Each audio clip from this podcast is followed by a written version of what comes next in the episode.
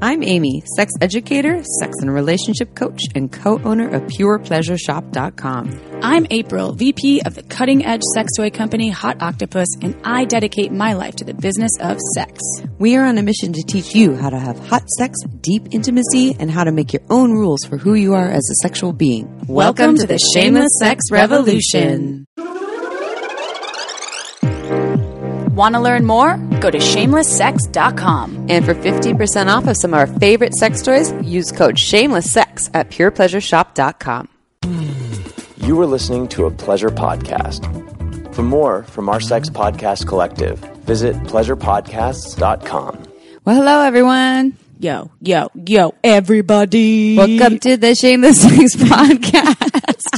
And you, you listening right there. And we you. love you and, And you. you. We're talking to you, though. Are you walking right down the street? We love you. Love you. Are you driving in your car? We love you. Are you vacuuming your house? We love you. Are your children screaming in the background? We love you too, and your children. We love you all. We're just full of love today. Today is, I don't know what day, but it's March, and the sun is shining, but it was raining here in Santa Cruz. It's a lovely It's day. 2021. I just watched a South a South Park episode. I haven't watched South Park since I was in high school. Welcome back. They still are making it.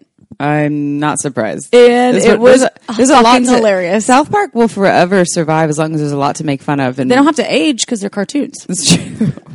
Cartman's still the same Cartman. Cartman's still the same. I'm only bringing that up because I thought about uh, some of the the political things they were talking about, which we're not going to get political ever. But I was like dying laughing because it's such a weird time. And one of the scenes was 2020, 2021 is just Jill like 2020. and I just was like, well, he's right. I mean, to me, it's feeling up. I'm feeling more positive. It is feeling up, but I was a little bit. Uh, uh, So this podcast is sponsored by South Park. Just kidding. Yeah. It was not. um, yeah. Well, we are. Yeah. And this the thing about podcasts is they're evergreen. So you might be listening in 2040, and you're like, "What the hell? that's hell?" the thing about South Park too. It's evergreen. That's also evergreen. Keeps on going. Uh, this podcast, podcast. I'm going to go with it. Um, is with someone that I actually took the um, somatica training with. It's uh, with a lovely human named Darshana Avila, and we're talking about sex and healing after sexual trauma. Uh, Darshana is actually on my list of folks that I reference fo- other folks to to do um, hands-on healing work along with She's um, really cool. as well. So Yeah. cool. I Yeah. loved our conversation because I hadn't. I learned before. so much. I did as well, and I say that every show almost, but this one in particular.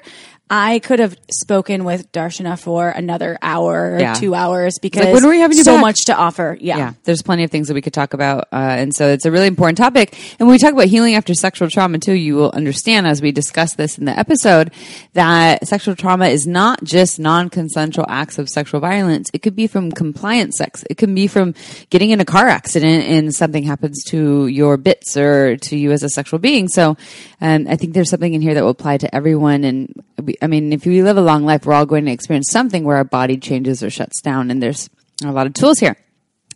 But before we dive in, we have a fun testimonial to share, and I want to share about my sex marathon. Remember we had that sex question the other day from someone about having an all day sex marathon? Is I that- think you sh- you shared a little bit of this on the podcast that we just guested on. yes, that one. The go follow your follow your different. Follow Your Different with Yes. Christopher Lockhart or Lockheed. We don't remember. Yes. and I don't know when he's releasing it. And what I wanted to share about it was, um, so they, we had this question about the sex marathon for, from a listener and how do you do, you know, sex all day? And so my partner and I were like, let's have a day of sex where it's sex and intimacy day. And this is how we did it. And this is so shameless sex. This is like so April and I's style here. And, and it wasn't April, wasn't my partner. April and I were not having sex that day. Uh, I don't remember. she blacked out for that one. Damn it. Not consensual. Good thing we're having an episode on sex and trauma because no, that, that, didn't, happen. She's good. Energetically, maybe I was. there. Energetically. She was there in, in spirit. Um, so what we did is we just had spent the whole day together. We woke up together. We had some wonderful sex in the morning. It wasn't like we're having sex three times a day. It was just like, we're just going to see how the day goes. We had some fabulous morning sex. We we like to spend as much of our, our day naked if it's available. We had coffee and breakfast naked. We went to a children's birthday party, not naked, and we did I've not seen have your sex there. balls and cock. Yes, many you times. have. consensually and not sexually. So yes, they do spend a lot of time naked. I We're see naked you people. naked all the time. They're like, I'm naked. I was like, great. What's new? Thanks, hi. and I'm making no observations other than I love you and eye contact. And I will check out your goods too. I love checking out people's goods. Yeah. If they're naked, then in and we're at, in some public place, I I'm not going to stare at them for you know 20 minutes. Just drool, start Are you go in public places with naked people often? Sometimes, yeah. I like to go to. I prefer a hot spring that's a naked hot spring than a bathing suit hot spring. I don't really like wearing bathing. This is we're, we're digressing and sidetracking That's cool. from the from the story. go to stick I with do not like wearing bathing suits in hot tubs. I, don't really either. do not. And sitting Feels around weird. in a swimsuit after you've been in a hot tub is the most uncomfortable thing. Especially if you're a vulva owner, you get yeast infections easily, like myself. Completely. it's a terrible idea. I've only had one, and I don't want to revisit. Yes, I, we have your yeast anniversary in Yeah, our shared well. calendar. Okay, so back to your story. Oh yeah. So, anyways, so because so the way that we teach about sex, April and I, is this non-linear, non-goal oriented. You're not gonna have sex at this time. It must be penetrative sex. So the way my sex marathon, maybe a marathon's not the right word, but sex day, do a day of sex. No. no, it was more like a 5K. Just kidding. It was a light Walk-a-thon. 3.5. Um, so, anyways, I shared the morning, went to the children's birthday party. Did not have sex there. We were clothed. But then at the children's birthday party, my partner. Thank you for clarifying that. At- and I'm glad the- you added that. You could have just said a birthday party. It had to be a children's, children. birthday party. No, that's the funny part. We're at the snack table, drinking some champagne, eating some cheese. he comes up, maybe, maybe grabs my ass a little bit. He's like, all right, let's get home. And so we leave the children's party to have some afternoon sex, afternoon anal, by the way. Uh, and then, and then we take my dog to the vet. Wow, this was a perfect day for planning this. day. And what happened? So- oh, that? Did sorry, I forgot, I? You're like, forgot. Do you mind if we use that cage over there, uh, well, for- Doctor? Well, we had to drug my dog first, actually. Then we grind the dog's drugs because Oh he has trauma. Saying drugs and grind while you're talking about sex marathon. Okay, please keep going because I am active listening. So my dog's on some drugs so that he can get his nails trimmed because he thinks he's going to die every time he goes and will bite. He has to get muzzled anyways, even with the drugs. So we take him to the vet, and then from five o'clock on, then we get to just enjoy each other's company. So nothing happened at the vet. No, nothing happened. Okay, at the vet, okay. Other than my dog getting his nails trimmed And muzzled. and muzzled, and he got a couple shots. Not part of the sex story though. No, Just and then the day. So then we spend the rest of the evening naked. Blah blah blah. Were you turned on by any of the muzzle? I didn't witness it. No, I was. I get a little anxious when he goes in there. I'm like, Yeah. oh, my poor beast, my little guy. I love him so much. Um. So, anyways, long story short, the afternoon anal. I just want to share some of the toys that we tried. April's like, first of all, well, it's you know, it's Saturday afternoon anal. I don't know. I mean, most people are like, I, I only do anal in the dark. Something nice about the sunshine and trying different sex things at different times of day. I'm into it. It's like, oh, this is different. Usually, I'm not a morning anal person. that's I'm- for sure. I love afternoon sex all the time. It's Uh, my favorite. afternoon anal. Uh, many many a times I've participated. nice. High five to you. oh, I swallowed cum for the first time too. I'll tell you about that the other day. Oh my god. Okay, let's get there in two seconds because I must hear about this. So, because this is the first time she's like 37 and you haven't 38. swallowed- 38 and you haven't swallowed cum yet, and there's no shame in that. I'm just still baffled. It was actually quite nice. So But- wait, I'm not trying to take the. Damn it! I just thought about that because I was like, that was in the afternoon. so exciting! It was on a Saturday afternoon. Damn Okay, it. all right. So uh, we'll get there. And okay, so what I was going to share, everyone's like, "Wait, I want to hear about the cum swelling." Um, what I was going to share was the toys that we tried. So uh, we actually tried some prostate toys. And we tried out the Bruno by Lelo, and that's L E L O, but it sounds like, anyways, we tried the Bruno. And so the Bruno has an internal piece that can be used for the prostate and then an external piece that vibrates the perineum or the taint. Uh, and also you could wash it off and use as a G-spot toy, which we didn't try in that one run, but it has two motors. There's two powerful motors, one inside, one outside. Partner loved it. But here's what I'm really fucking excited to try. The Bruno by Layla is awesome. The We Vibe Vector. It's like it's similar to that, but it uses an app on the phone, and and then I could control it. So this is next on the list. During the day, it doesn't matter because the light won't bother you. And I'll just be like, go ahead, and they're waterproof. Go, go in the hot tub in my yard. I'm just going to vibrate you from over here. so the We Vibe Vector is on my list. That will be uh, my next story that I will be trying for my afternoon anal on a Saturday. Maybe it'll be on Sunday. Who knows? Because we're crazy. Now tell me. After oh, the- after oh, the vet. And before before I move on, I have to tell you. I love that you included the ch- children's birthday and the vet for no other reason other just to insert it into there it about your day. story a little more spicy It's and so weird. funny. I like to get weird. It's actually h- fucking hilarious. And if anyone was interested in trying perhaps the We Vibe Vector or the Bruno, you might want to go to purepleasureshop.com. Is the vector out right now? Yeah, yeah, it's Oh, available cool. at purepleasureshop.com. You get 15% off with code shameless sex. My mommy and I own that show. Yeah, I called her mommy while talking about anal. And It's weird. You never called her mommy before. mommy. Mom, I'll just call you mom. Mom. Mom Janice. So tell me about the jizz in your mouth, mom. There's, there's not a lot to tell other than Yeah, I finally, after years of curiosity and just assuming that my gag reflex was too much and that I would want to spit it out, I was tapped out of the ew and into the yum. And I was did it yummy? It was good. I actually enjoyed What did it taste like? Tell me. It tasted like honestly like nothing out of the ordinary. Nothing Is it salty? Is it sweet? Is it neutral? salty. It was neutral. Neutral, yeah. It was. I thought it was. It was more a little more sweet than I thought, and not salty at all. And Noise. I had always been fearful of. I think of uh, ejaculate because of my gag reflex. I have a really. Really like brushing my teeth just for a second in the back of my throat. I'll start to be like, "Oh." and so You, ever- you thought you were going to throw up on the diaca? yeah, so I just never approached it. It's never been a thing where I've, I've been resistant in a sense of with partners. I've never had to because everyone that I've been with has been pretty respectful. And uh, so this one was me being like, I want to, I want to do this. I want to do this. So tell me when you're coming. I want to swallow the load. And I, wow, are you going? To, are you going to do it again? Yes, as much as I uh, was fearful of it, I will definitely do it again. I am proud of myself for taking the plunge into the unknown. The plunge. And that's funny because I always have hangups about myself and what I think I can do or what I, I'm not into.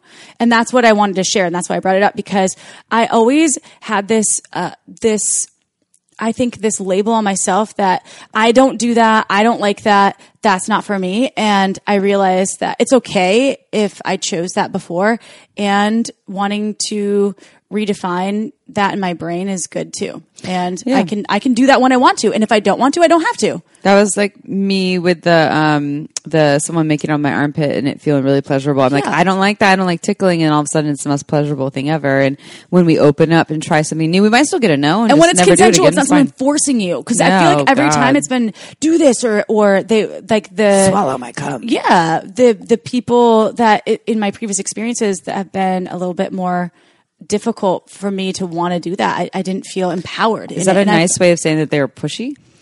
Probably, and it, I think that that probably is is stemming from like an, an experience when I was. 14 but Yeah. really that was when it all stemmed from and so after that i shut myself down which took that's a lot of time Yeah. and that's trauma as we're talking about in here and example. trauma where i wasn't uh, i wasn't forced to do that i chose not to and i stepped away from it and it was still trauma Yeah, having someone push, and then well, then there's the shame. What's wrong with me for not wanting this, or I lose the love if I don't do this? And you, if you lived your whole life and never swallowed cum, then that's totally awesome because that's your choice, and that's totally fine. I actually liked that about you. I was like, it's kind of cool that you do what you do and you never swallow cum because that was a hard boundary for you. And it's also cool when people check in with their boundaries, like, is this really a hard boundary, or like, do I want to try Well, this checked, out? I checked it. In, I checked in with the the entire process of why I've been there, and I said to myself, if I don't try this just once, I'm going to die an unhappy woman well, forever. no, what am I? What am I going to gain or lose? So it's going to be a total consensual experience for me, and I think that's super important to take away from your sexual experiences. To push yourself sometimes into the uncomfortable, and if it's still uncomfortable, you can back away. Yeah, and if you have a hard no, honor to that. Don't even push yourself. If you, but, but I think we can check in with, with like, what's the hard no about? If the hard no is just a hard no for, in, or if you're just getting all these reasons, then stick with it. But if it's more like, I don't know, I'm just, I'm not really sure, or it's part of an image thing, or, um, you know, there's, there's ways that we might be able to learn from it. I'm still not into come in my eye. I do not want jizz in my eye ever. And I'm not shaming that. I just, It sounds painful. uh, but, and I don't want it in my hair either. Have you, I don't mind in my hair. Yeah, you. Your hair Your might be easier to manage. I have more hair. In my ear. What about your nose? Mm. What about the money shot? that? Could be anywhere. That's on their your face. right? But it could be. It could go anywhere. Yeah, And but they're like putting it all over your face. are you ready for a testimonial? I just want to know what you think about the. okay. April's like, what do I think about the money shot? I'm shot? not there yet. I think the money shot is great and it's hot and uh, I'm not ready for that either. I prefer it on my tits. I'm not a big money shot gal. No. I don't judge anyone who's into it, and I have some friends who love it. Like, I want cum all I over my love face. when you say gal. Did I say gal? Yeah. What did you say? Gal. I like what- when you say In that. what context? I, am not a money shot gal. Oh, did I? I did. I like it. I like it. All right, I'm not a money shot gal. Um, that's a girl. Um, You- yeah. No, you, you can say gal. I I think it's that's, gal. That's it's nice. it's not really my yeah. It's it's not if it's when I watch in porn doesn't really do much for me. In fact, actually, let me take that back. I don't like seeing the jizz in porn at all Right now. I also don't like receiving videos of jizz even from people I'm sleeping with or my partner. If they were to send me a video of them coming all over themselves, themselves, I don't. I'm not into it. In person, different story. But that's just me. I'll tell you so something about my evolution of watching porn. I used to detest porn with a lot of vulva owners sucking off penis owners. I would not watch it. Now I fucking love it where I think it's hot and it's it's a totally weird to me like a transgression where I didn't know that was going to ever happen. And I'm stoked because I feel like I'm evolving sexually every every day, and I had never had spaciousness for that before. I only loved uh, porn back in my in my teens when I was watching it. You know, obviously illegally. However, there were VHSs, so no one knew. Uh, and then moving on into into college and, and even into my twenties, I always loved cunnilingus porn and yeah, that was that was the hot stuff. And now I I think so. I appreciate you saying that you are not enjoying the money shot scenes. Never have. and you might, you might. Nope. Oh, right? Oh, I've experienced. I'm not saying Yeah. I've never experienced it. Oh no, I've tried it. Don't worry. I've seen it. I've tried it. Not my jam. It's just not. And it doesn't disgust me a whole bunch to experience it. It's just like really doesn't turn me on. It's just not like I'm. You know, for someone I loved, I'm gonna be like, yeah, let's try this, but it just doesn't. It doesn't really do much for me. But there's something about receiving the image of it that I'm like, I would rather just see a picture of your dick just being your dick and not your dick actually releasing the fluids in an image. That's just me though. Some people are turned on by it. So Well, that's what's great about shameless sex is that everyone can choose Yep. what they're into and what they're not, It's and true. we still don't yuck the people that are into the things. Yep. So that being said, I'm sorry you received that trauma when you were 14, and Me too. I have I have definitely received some as well in, in my younger age, and um, I think that's also really common. and is perfect for the, this topic. Yeah. Um, so let's go to this testimonial though, that which is about last week's episode about cuckolding. I wanted to mention one part of the lifestyle that was not spoken about, but I think is key penis size. I know you don't want to shame small penis owners or indicate that they are not enough. Having said that, you also don't want to shame women for desiring a larger cock.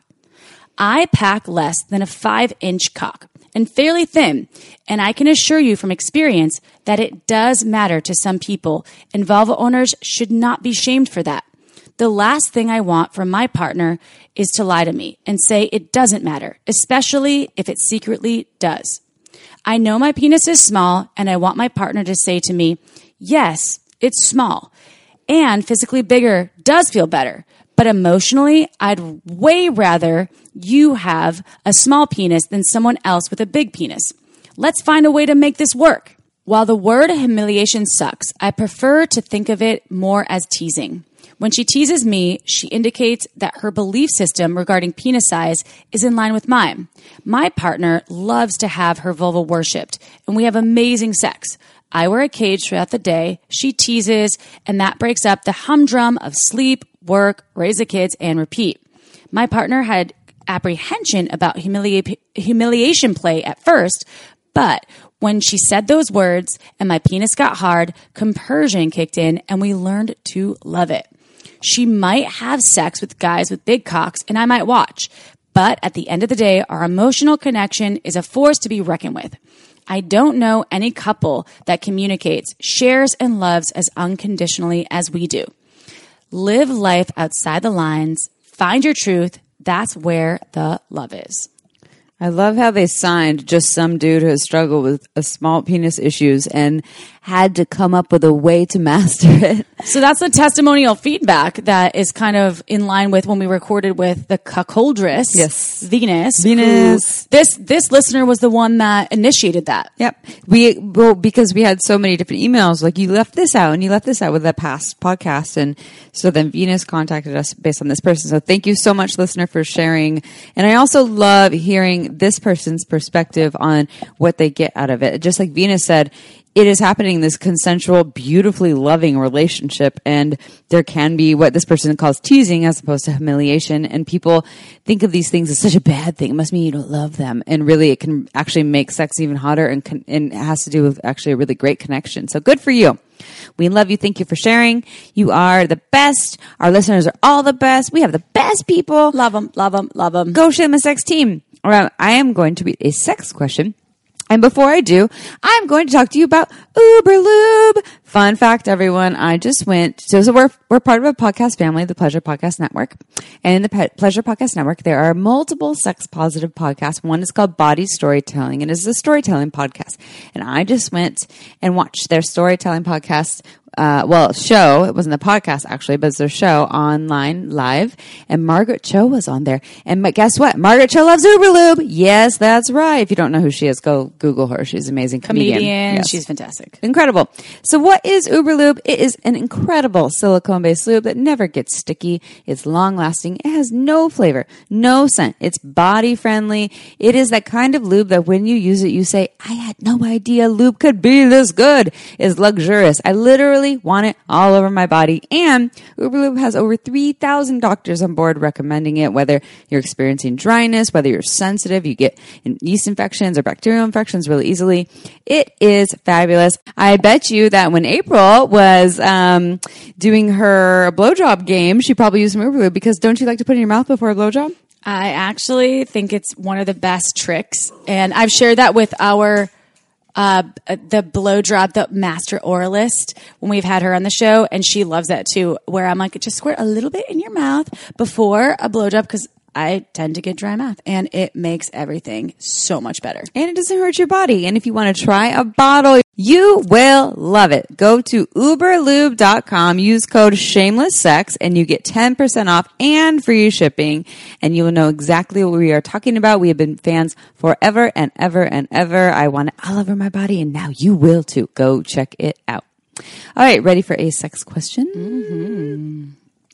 So, anonymous listener says, I've been married for 14 years. We have always explored dirty talk in bed, and when my husband told me he would like to call me a slut, we started exploring it and it was super hot.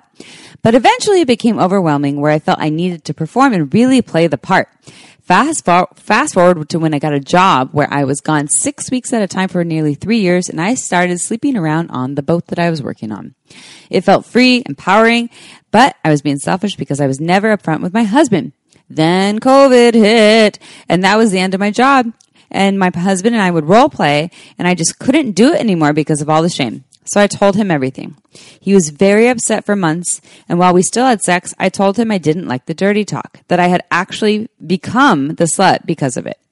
He is now having a very hard time because now that I've, in air quotes, now that I've had my fun, I don't want to be dirty. I do still want to be open and do all these sexual acts with him and be slutty and explore even more. But why do we have to slut shame me? Should I change my perspective and not view it as shame around being dirty when that's how he gets off? Please help. No, No. Change yourself. Don't change yourself. Just says no.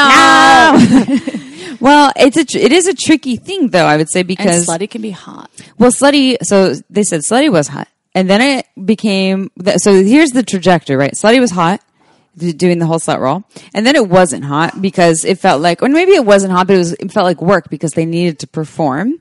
Then they went and had some affairs and things. Then they came clean, and then when they were called a slut, now that they became they came clean and it's out in the open, they're like, wait, but I really am this slut, and there's this shame. So my question here is when you're when you're having sex with your husband, they do the dirty dirty talk and they actually call you a slut.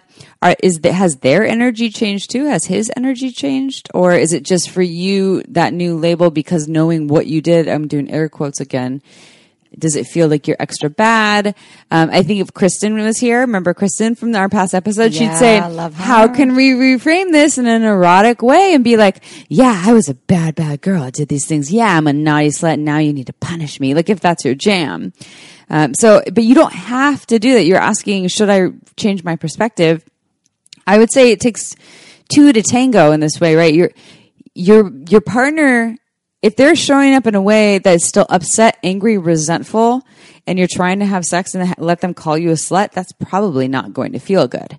If they've let go or you two have done the work to move on and then you embracing the slut label in the bedroom, then it could be sexy. But it sounds to me like there's still work here to do either between the two of you, you on your own because that title or that label isn't feeling good, or what's the energy that your husband is showing up with when you still have sex and he calls you a slut?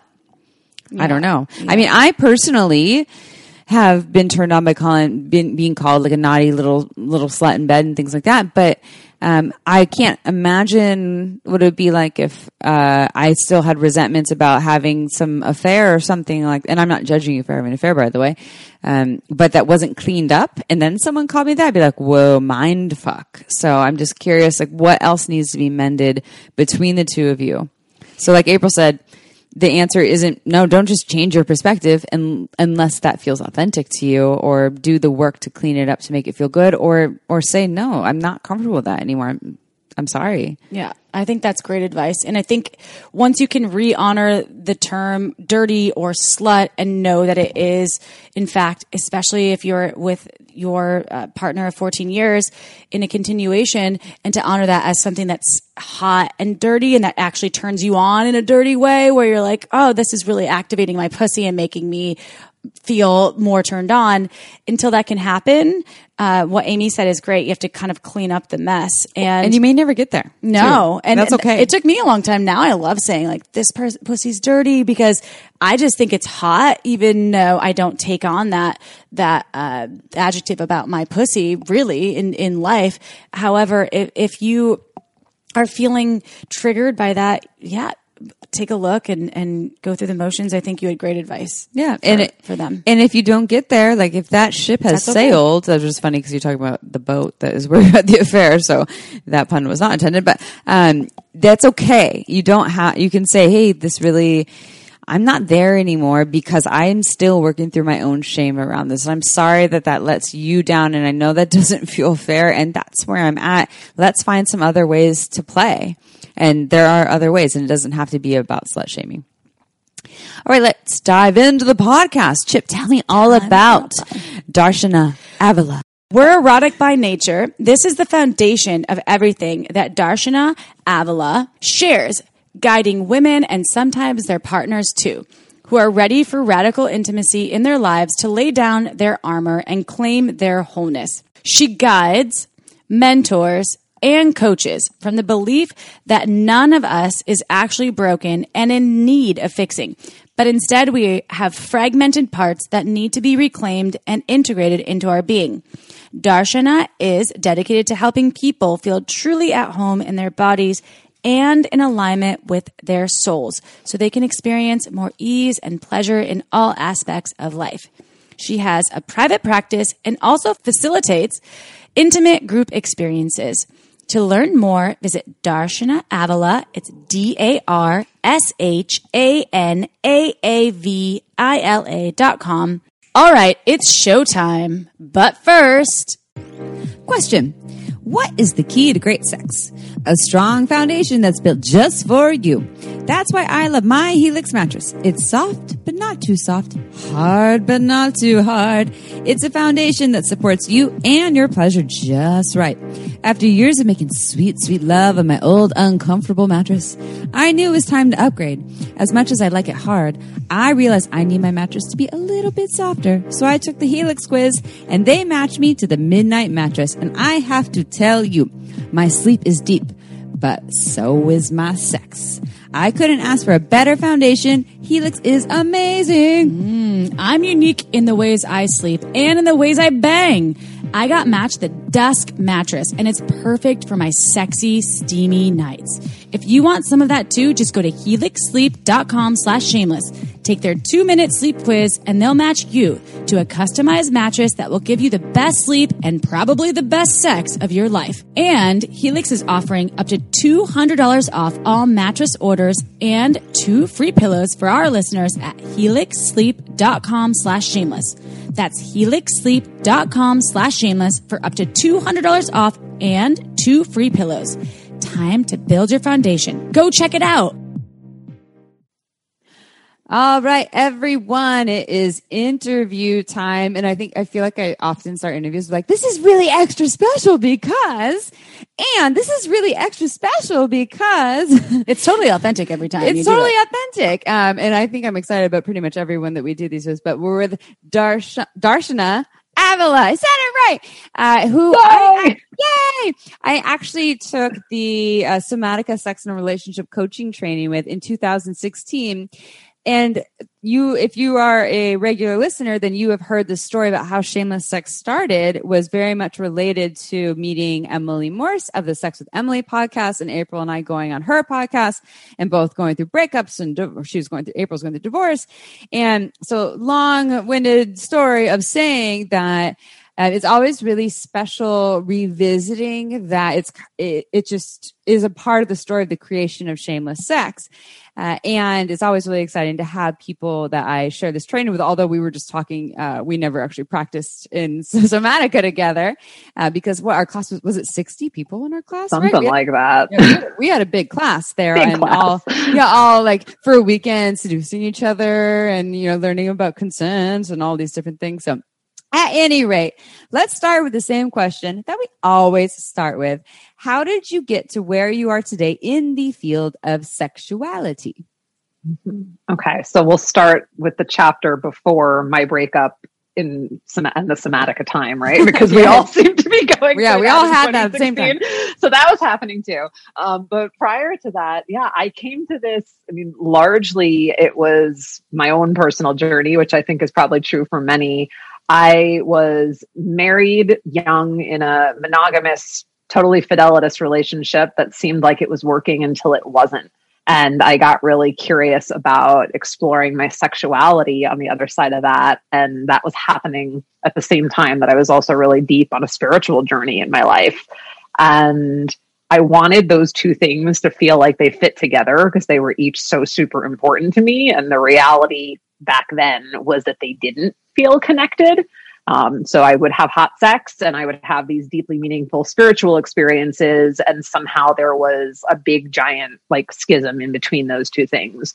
And it was my desire for that to connect up that led me to all sorts of wild adventures that crisscrossed the globe and many a professional training. And now here I am. Um, I've been in private practice for the last six years, working with people around all different facets of their eroticism and intimate life. And here we be. That is a beautiful story. And I would love to go deeper on that. And I think that for this podcast, we are focusing on something that isn't as excitingly like juicy, but it's essential for all folks out there. And and so common it's so common and it's Yeah. trauma, sexual trauma. And we've, we've tapped into the discussion a few times before. And I, I know that it deserves a lot more attention, which is why you're here and sharing your expertise is huge. So thank you for being here. And that let's dive in a little bit to uh, talking about sexual trauma. So How, in your words, would you define sexual trauma and what happens to not only the mind, but the body and the spirit when someone experiences trauma, especially sexual yeah. trauma? Yeah. Well, and we, we can just start with trauma. What you could put any other word in front of that, but trauma is trauma. And oftentimes, a really simple way of orienting around that is something that happens too much, too fast, or too soon in our experience. And so when it comes to overt sexual trauma, something that happens in that context, you know, that can look like rape at the at what is often the highest end of the spectrum but it can also be the the more what we might use terms like microaggression to speak about the things that are kind of commonplace for many of us in our young experiences in particular where you're with a partner who just wants something that you're not fully ready for and you might freeze in response to that. You you might not feel like you have the power to say or the words to be able to say hey that's not okay. I, I don't want to do that right now. And that's where trauma begins in in a moment such as that. I mean there are many places i guess it could begin but but that's perhaps one of the most common ones. You know i work with a lot of people who have sexual trauma in their history and I would say, at least in in my practice, which is not necessarily indicative of the whole wide world, but I deal with far fewer clients coming in with the bigger experiences like like abuse or rape or things that were really violent in nature and far more people the trauma that they're coming in with they don't even necessarily want to claim it as a trauma it's not something they even associate fully with that word because it's like well I, I knew the person, I loved them, they were my partner, I know they meant well, and yet it still lives in the body as trauma. And you asked about like what does that do to our bodies, to our spirit, to our minds, and and it's important to acknowledge that it does impact on all of those levels.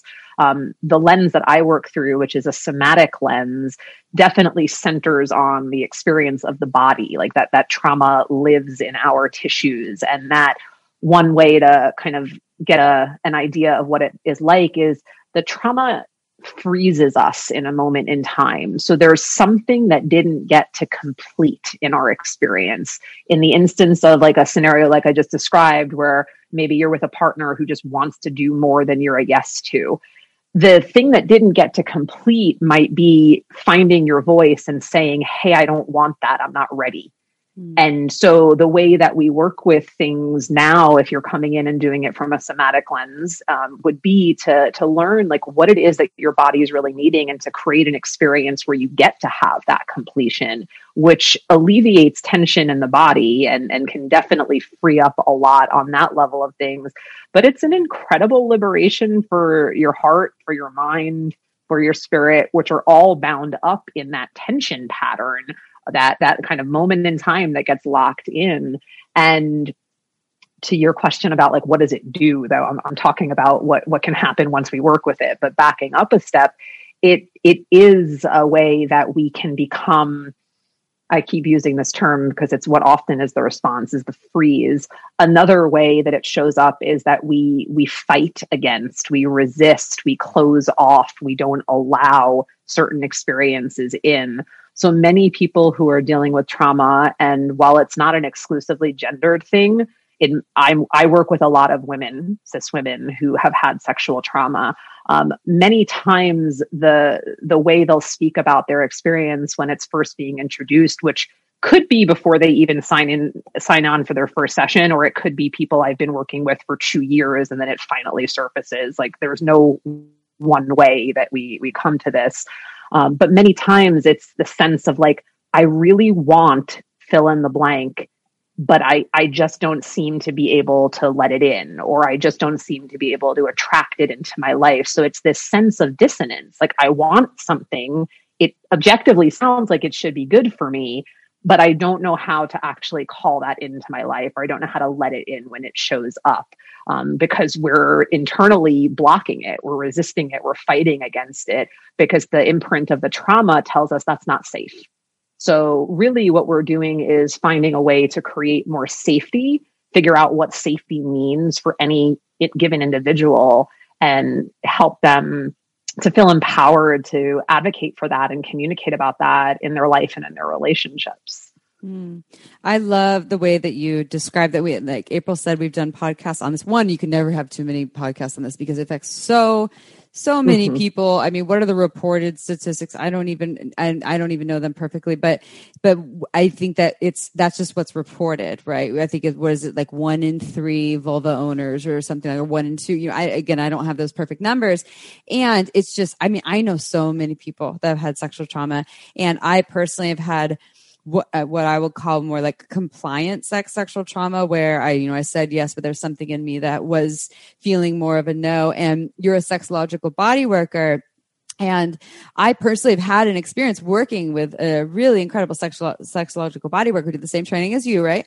And I my my sex my sex drive was turned off to my partner at the time, and I didn't know why. I'm broken. I'm broken. What's wrong with me? This was the story. I wasn't broken. Mm-hmm. Everyone, my body is no. just brilliant. And someone such as yourself in a very safe environment helped to guide me into these experiences of my body and what ended up happening. And I've talked about this on other podcasts, so I won't talk about it too much, but just want to really appreciate what you're saying is that my body remembered you didn't listen to me or something uncomfortable or painful or hurtful happened here. So we're brilliant. This is my body speaking.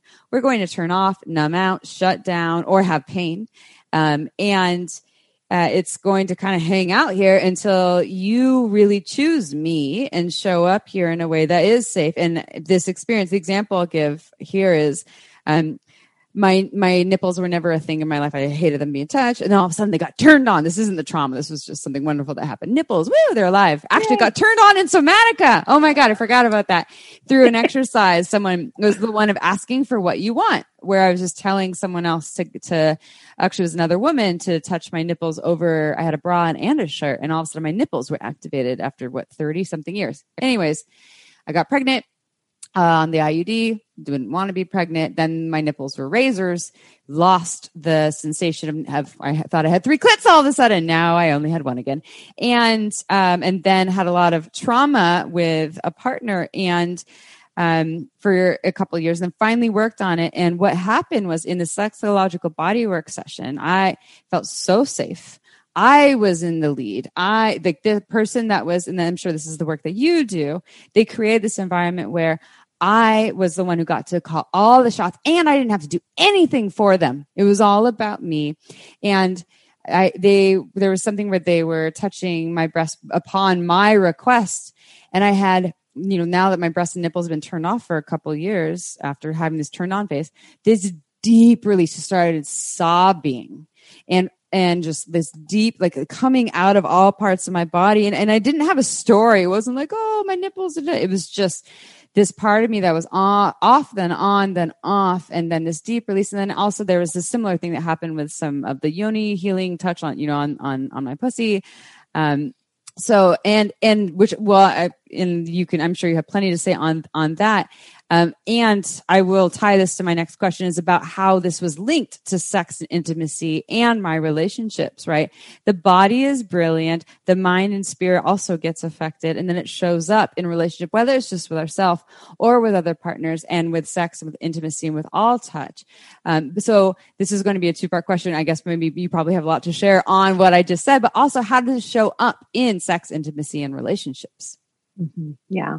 Well, you just shared like such a beautiful anecdote and even if it's been shared many a time on your podcast like great that that's coming into the conversation here because it's very representative of of maybe some of the particular change but the general theme is what many of us experience and it's something you know something's going on in our body that is hugely innately wise like the, the, this idea of any of us being broken is one that i am a strong no to um, I, I don't I don't ascribe to that. I believe that what our work is, and this is what my work is about, is helping people to pick up the pieces that might have gotten fragmented or scattered around, which is not the same as saying there's a brokenness. It's just we turn parts of ourselves will turn off when they don't feel safe.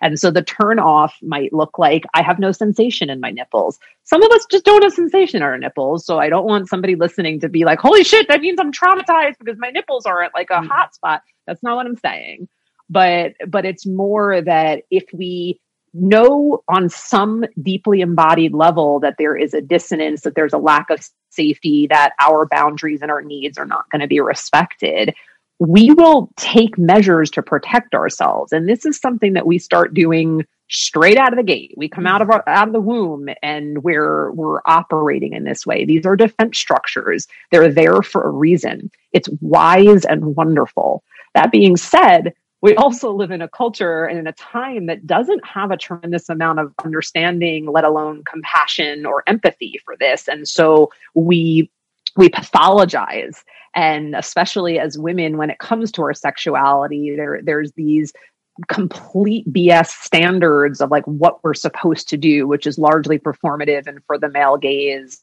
and shaped by misogynistic culture. And I can go on and on and on and on and on about all these things.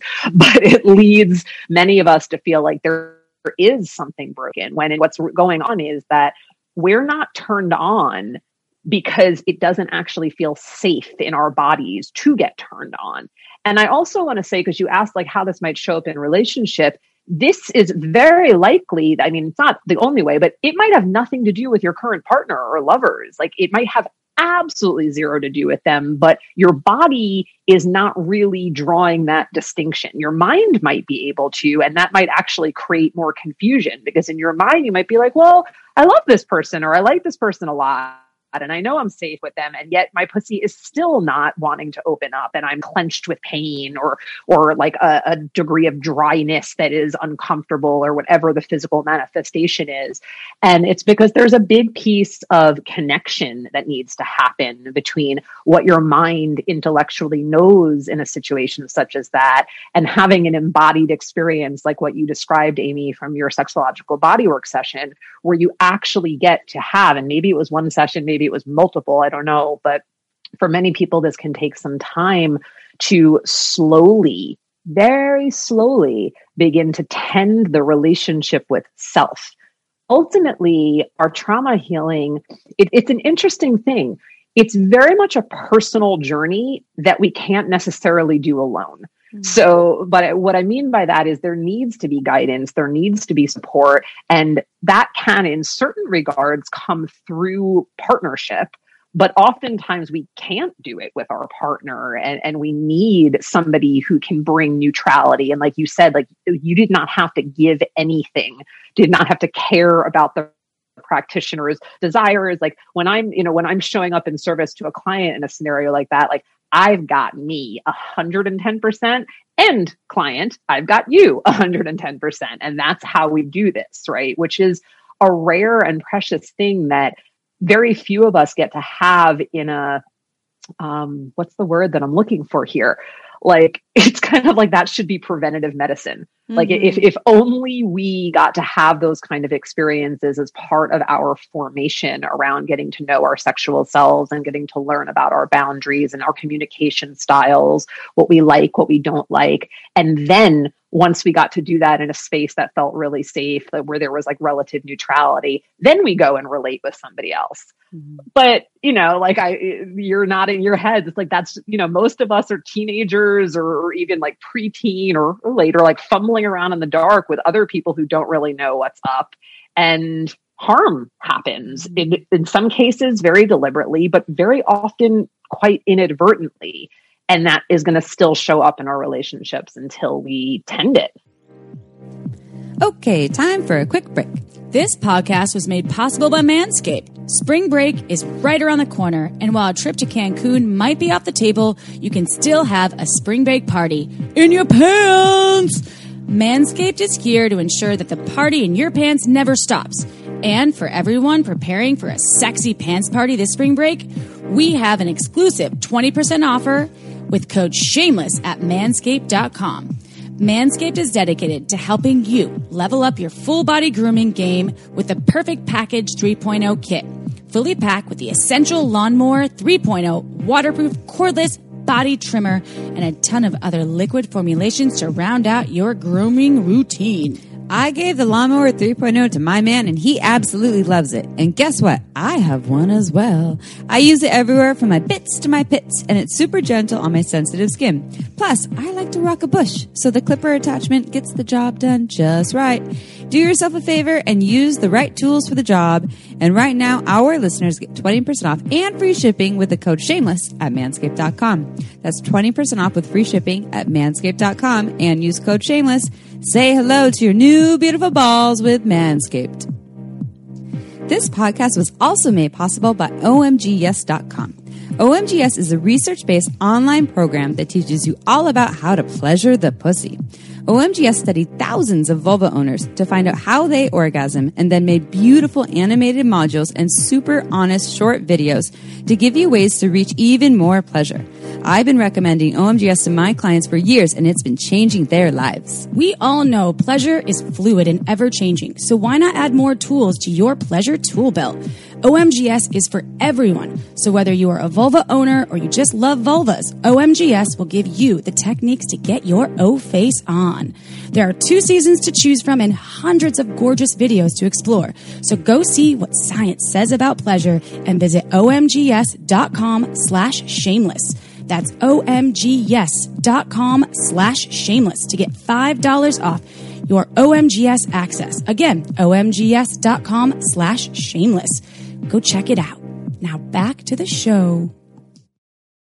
Did I answer the question? That's I- perfect. Yeah. okay. That's Yeah, it. 100%. I, what ca I, some things came up for me as as you're speaking because when I whenever I thought about sexual trauma in the past years of my life, I was always like, well, that doesn't affect me. I've never been raped. I've never been uh, in a situation where I've had to like push someone off me or say no and they left, right? And then I realized that, and maybe some of the listeners are like, well, I don't know if I've experienced experienced sexual trauma because X, Y, and Z. Maybe they have some of the same feelings or uh, the, the ideas that I had of, of surrounding trauma. And I think you've done a good job of when it's the things that happen sometimes in the dark or in the light where they just didn't feel good. They didn't feel uh, to you uh, uh, right for that moment. Right. And so I think some things that came up for me when I've just compliantly let someone finger me when I was 15 and just to like get it over with, or that is trauma. And that's something that your body does remember. And whenever I think of trauma now with this podcast and over the years with experts talking about trauma, I'm like, wow, I actually have had sexual trauma. And so that's where it's important that it, it really does. Even if you're in, you could be in a 25 year relationship with someone and maybe at some point you didn't want to have sex when they did and you, you gave in or, or there are so many different scenarios. And that's why this is such a hugely, uh, it's not even an issue that is, is it's a it's not a minuscule thing. It's it's macro important and a huge scale. And so for all of the folks out there that are thinking, well, I don't think sexual trauma has ever uh, been a part of my existence or my experience in the world of pleasure or sex. It may have been. And maybe your body's holding on to that, remembering that, which is where the question comes into play. Uh, so the ways that folks out there that they can heal right? We can heal from the from traumas that we've experienced. So can we talk about tools that depending on there's no hierarchy of trauma right? Of course some are more severe and violent and some are less um, in your fascia of your your maybe you're not remembering them as well. Uh, but what are some ways folks can begin to heal and work on their sexual traumas? Mhm. Yeah, it's a great question. And kind of bringing this to where we started at the beginning of the conversation when I spoke about too much, too fast, too soon.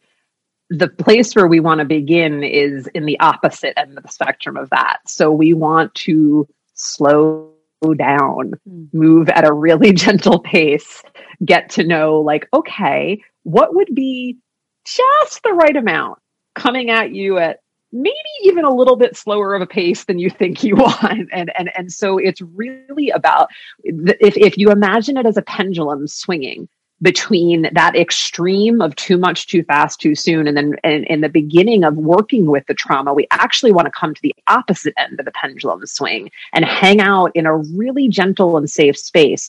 And eventually just the way a pendulum moves what we're going to want is finding our way to a sweet spot in the center where there can be a certain amount of activation and charge in this case, you know, when we're talking about sexual trauma, um, a lot of the the bind that people get into is that arousal is is the trigger. Mm-hmm. So your your body is shutting down a sense of being aroused, especially if there was a coupling between arousal and a non-consensual or violent act. There can be so a lot of confusion for people. Oh my so goodness. confusing, Yeah. Mhm. so confusing. It can be very shame-inducing. It, it's it's complicated.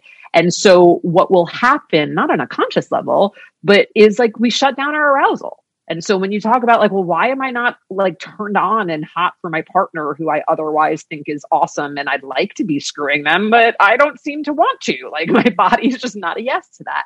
Well, it's because that mechanism in you has been associated with something that was violating. And so we have to create an embodied experience little by little. So when you ask, like, what do we do?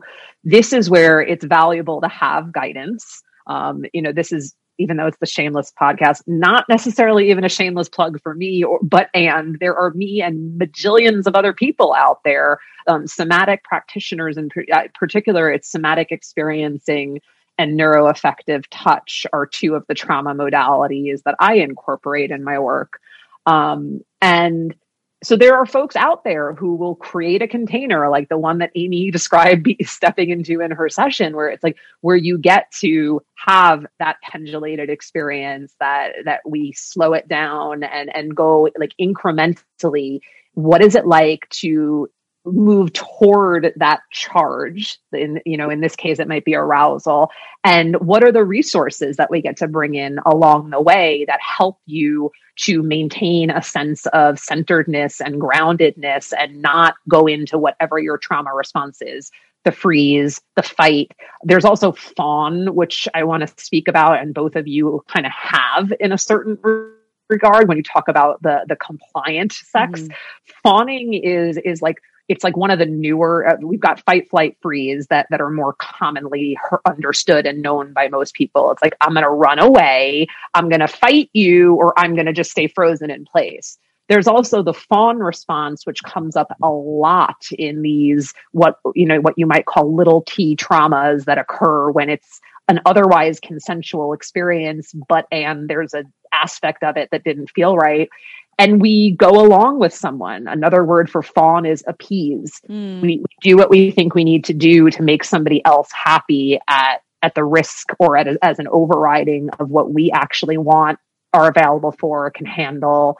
And so there's a big piece of the work of like the what you do, which is also getting to know like what your genuine desires are. And com- bound up in your desires are your boundaries like i'm a yes to this i'm a no to that i would like this up until this point but no further like and and this is you know the, these are dynamics of consent based communication that are so hugely valuable. I mean, there's nobody out there who would not benefit from being steeped in consent culture. And as I'm sure you certainly and many listening know, like that has not been a mainstream norm. And so those of us who are dedicated to taking the shame out of sex and to talking about these kinds of things like this is a big part of what the healing looks like it's like you get to know your authentic desires you get to know where your yes and your no lie and then as it you know as it in regards to remediating the trauma it's really about finding a pacing that works for you Mm-hmm. all of that combined helps you as an individual to learn more about what you need to feel safe. And that's really what it's down to. It's like okay like like right now even though we're we're recording this and we're on a screen with each other it's like i could i could back myself up. And one way that we might work with boundary would be like how close do you actually want me Mm. like how how how much of your space is it okay for me to come into Mm. is a practice that can be a really fun and simple one to play with.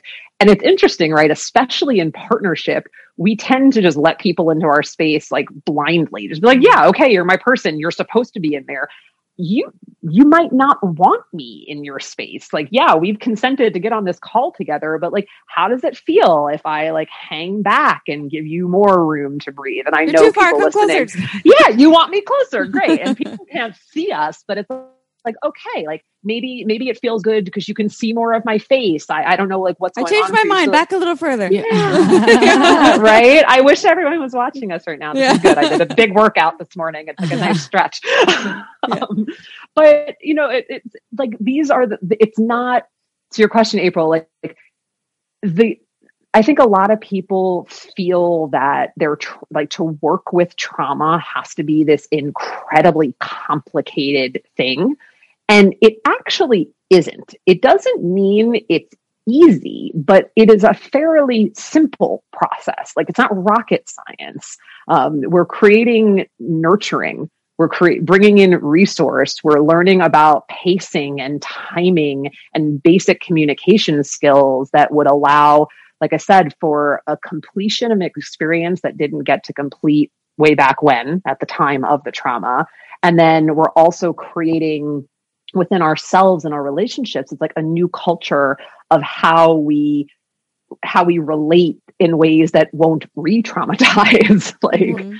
that's a I- big part of it. I want to touch on one thing that I'm just curious. So, folks that don't know the specific point of where their trauma occurred, right? It wasn't something that was pinpointed. It happened on this day. I remember it, right? Yep. It's something that is a little bit, uh, maybe more fluid or it's happened at several times. So they can't, they can't, um, really, again, pinpoint. So if that comes up, it's, it's, is it what I'm hearing from you? It's more listening to your body in terms of when those things where you're feeling the shutdown or you're feeling, Hey, I want to get to this point and I'm just not able to, or it's not feeling good and I don't want to push myself.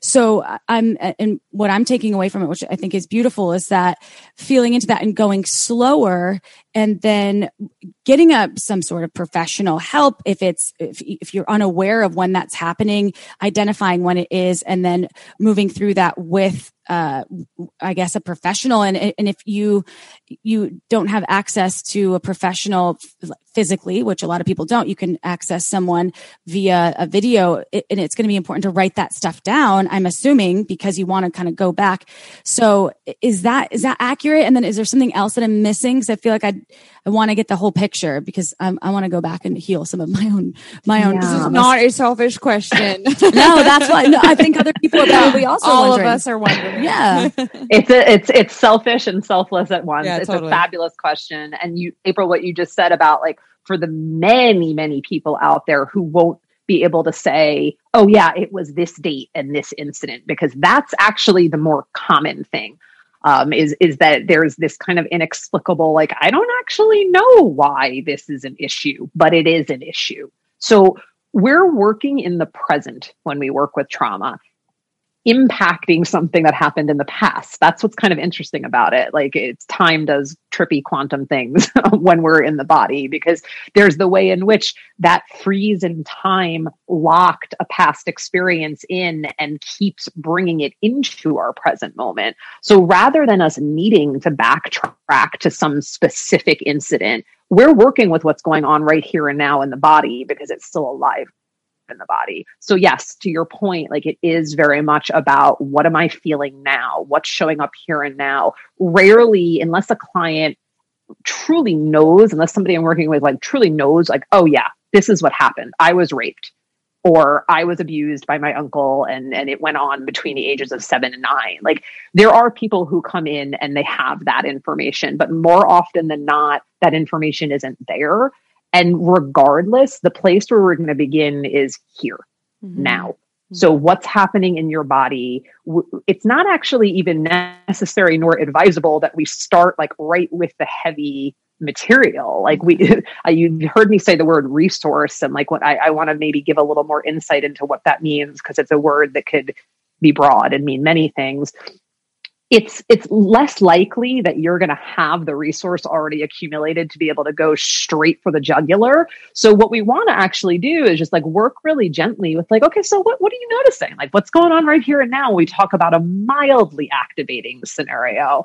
Um, and, and we, we build up your capacity, like your tolerance, if you will, to be with the charge while also bringing in things that can support you, like learning how to breathe in a particular way, learning how to notice your body in relationship to the seat that you're in or the ground that you're standing on.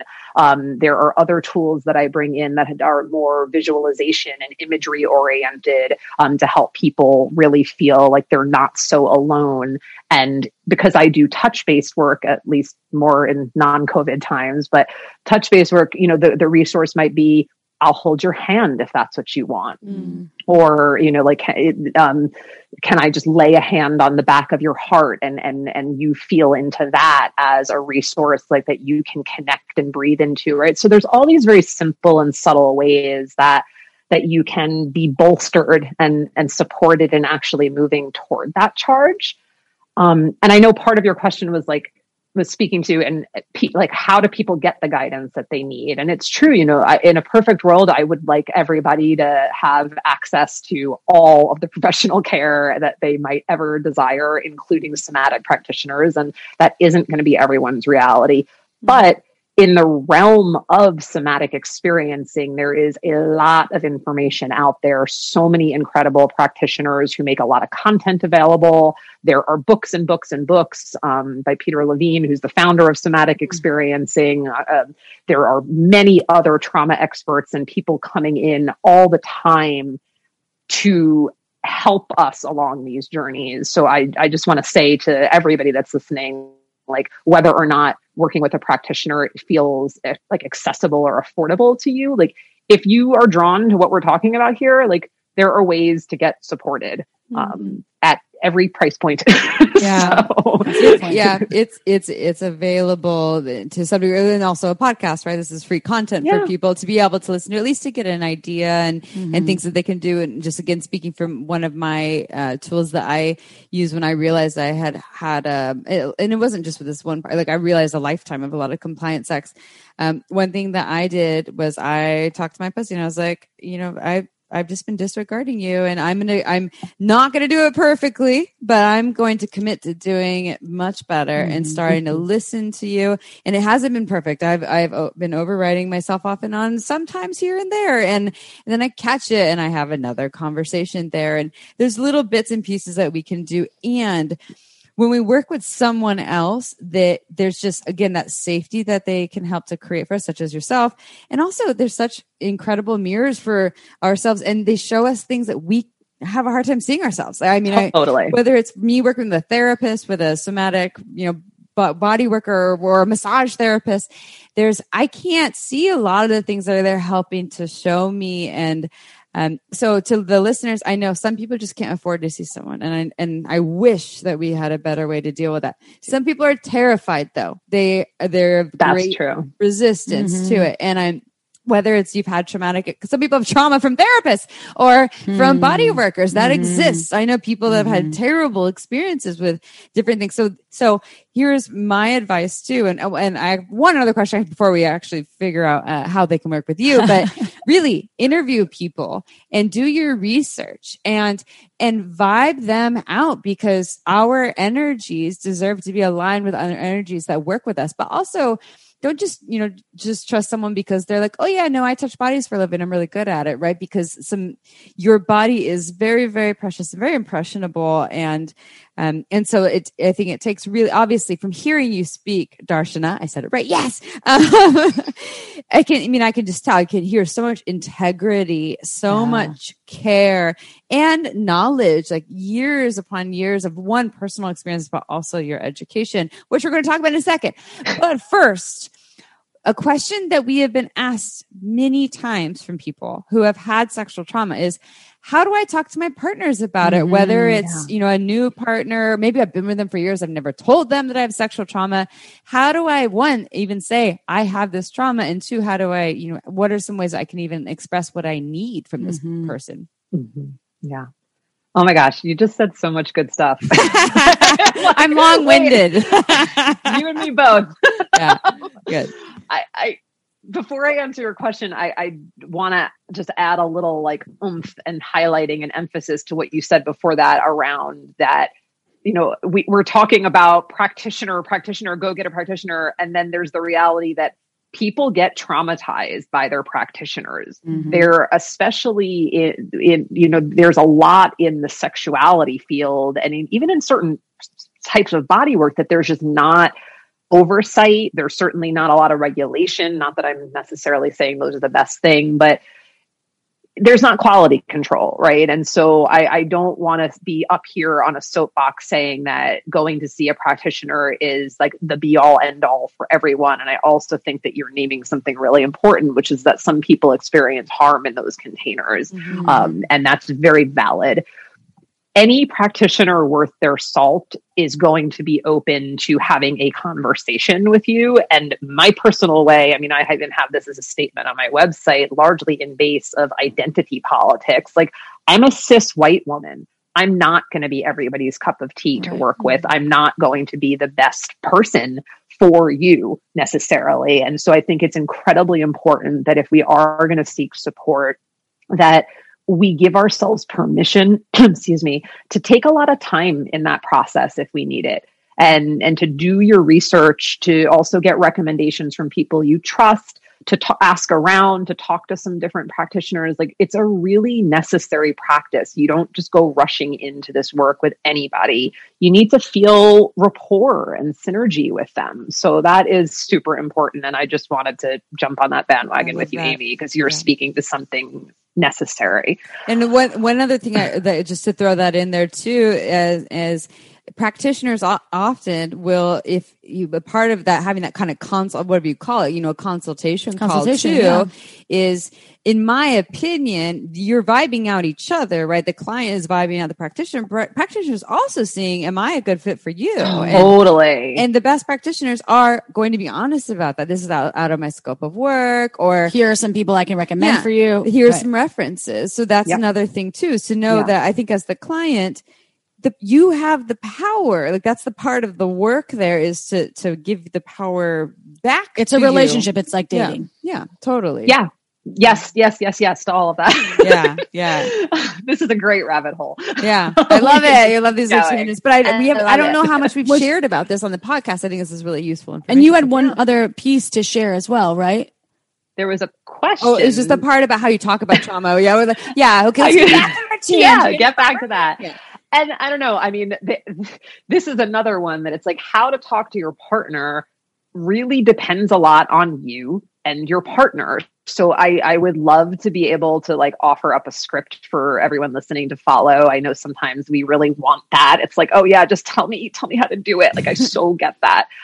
That's not what I'm going to do mm-hmm. um, because that would really be undermining something that is very personal and very intimate and it's going to happen in different ways for different people. You know i'm thinking about um, clients who i've been working with for two years that have been married for 12 and one just disclosed the other that they felt traumatized by an experience they had after the birth of their child wow. right? Like it, and and so this is like that's you know that's their story. That's the narrative that they're inside of. So far be it for me to say that they should have disclosed this seven years ago when the kid was born if they weren't ready to right? So what i would offer as an answer to your question amy and to the question no doubt many many people are are, are wanting an answer to is that you have to it, it's that work of figuring out what creates safety for you that's going to inform that choice if you don't feel like your partner is going to be receptive and or you don't feel like you have clarity it's not the right time mm. you know so so all all the right words like are not going to change that situation that being said if you come to a place in your own journey where you've been doing your work whether that's you know with a practitioner or your own personal experience whatever it's been and you do feel like you can articulate to a trustworthy partner you would want to create an opportunity for that conversation that has as much resource and neutrality as possible. I don't ever recommend talking about sex stuff while you're having sex or mm. while you when you're about to have sex or even immediately after you've had sex. Like let the sex be the sex and let the conversation be the conversation. At a time when you're clear headed, when there's plenty of space, you're not rushing off to an appointment or, you know, someone's coming to the door or whatever the case may be. And go slow, uh, which is a theme in trauma work. Like, just be like, hey, like, I've been starting to, you know, piece some things together for myself and and I'm realizing that I and this is if you don't necessarily have it tied to a particular experience, right? Like you might say like I think that there's some trauma in my body that's showing up in our sexuality and I don't fully know what it's about, but I really want to. And part of that process for me is going to be sharing with you as my person about that and I'm going to probably need to change some things. And, you know, like th- this is me riffing uh, mm-hmm. in very general ways, and it's going to be different for everyone based upon their particulars. But again, like the theme of safety and slowness. They, they come up over and over again in everything that has to do with how we would work with our trauma. So it's going to be no different when talking to a partner about it. Mm-hmm. Yeah, we've only scratched the surface too. I wish we had totally hours and hours and hours. However, most most folks out there, if they're ADD like me, about after an hour, I'm like, okay, I need to go for part two, which brings me to you can actually, you don't need part two. You can actually reach out to Darshana or folks that have the ability to help you heal your sexual trauma. So first and foremost, thank you though. Mm-hmm. Thank you for all of this beautiful wisdom that you're sharing because it's essential for, I think most folks listening out there can feel uh, the need to address maybe and heal some of the things that have been pieces of trauma in their lives, whether how severe or um, or maybe unrealized, or your penis owner, or vulva owner, or all kinds whatever of kind of genitals you yeah. own. Yeah, and I started thinking like, did I ever traumatize my dog? Aww. Maybe. Oh no. I did earlier when I did the little beeper. Earlier. Yeah. Oh yeah. Anyways. Anyway, so how can people work with you, Darshana, and uh, find you on all of the channels that you are on? Awesome. Well, the easiest place to go and find me is at my website, which is my name, darshanaavila.com. And you can find information about my sessions for one-on-one work. I do a monthly circle um, on or near the full moon for vulva owners, where it's basically a circle jerk for those who are into that sort of thing, but done in a very beautiful way with an astrology reading and, and a gorgeous erotic self-touch exploration. So um, I use those all those terms in tandem because orient toward it how you like.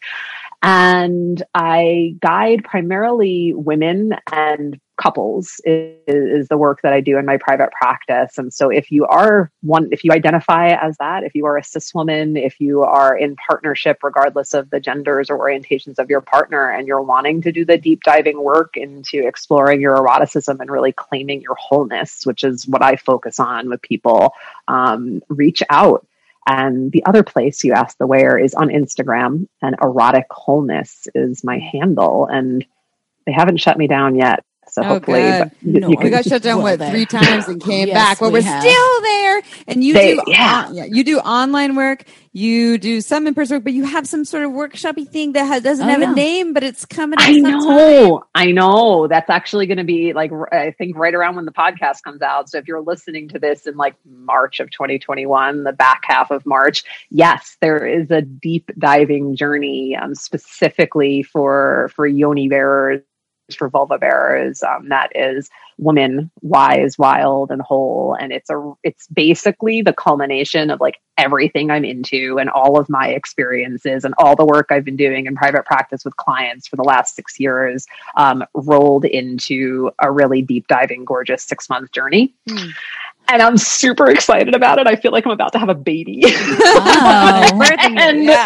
so yeah, I I would be delighted. And I will put in a little note about the online thing is that right now because we're in COVID times, um, I'm not a therapist, which is a good thing for all of you because it does. I can work with people anywhere. Global. Um, I'm not. I'm yeah. So there's not any licensing restrictions on that. So wherever uh, you are, wherever out. you are, mm-hmm. you can reach Darshana. And remember, obviously, Darshana is not a common name. If you want to go and click the links on our website to access all of her offerings, you can. But it is D A R S H A N A, so you know. Mm-hmm. And I just want to curl up with a book and a glass of wine, listening to you speak because you are such a lovely speaker. Your voice is very healing to me in my ears. And mm. if I had a wine choice while I curl up and listen to Darshana speak, I would choose some Margins wine. Yes, you would. Why? Because it's yummy. It's boutique made, made by a marvelous woman named Megan Bell in Santa Cruz, taking really undeveloped